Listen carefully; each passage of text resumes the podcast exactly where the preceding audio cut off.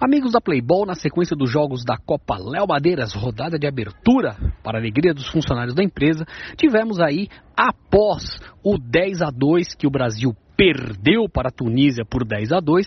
Tivemos também na quadra G10 o duelo entre Arábia Saudita e Marrocos. E a Arábia Saudita goleou o Marrocos por 7 a 2.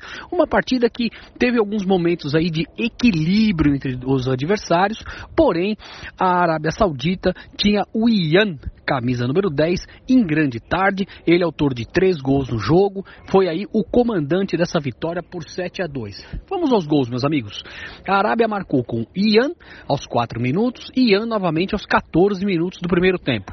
No segundo tempo, o Ian marcou aos 3 minutos, o Mário marcou aos 13 minutos, o Gimel marcou aos 15 e o Mário fez mais dois aos 20 e aos 23. Os gols do Marrocos foram do Igor, um aos 3 minutos do primeiro tempo e e o outro logo no primeiro minuto do segundo tempo.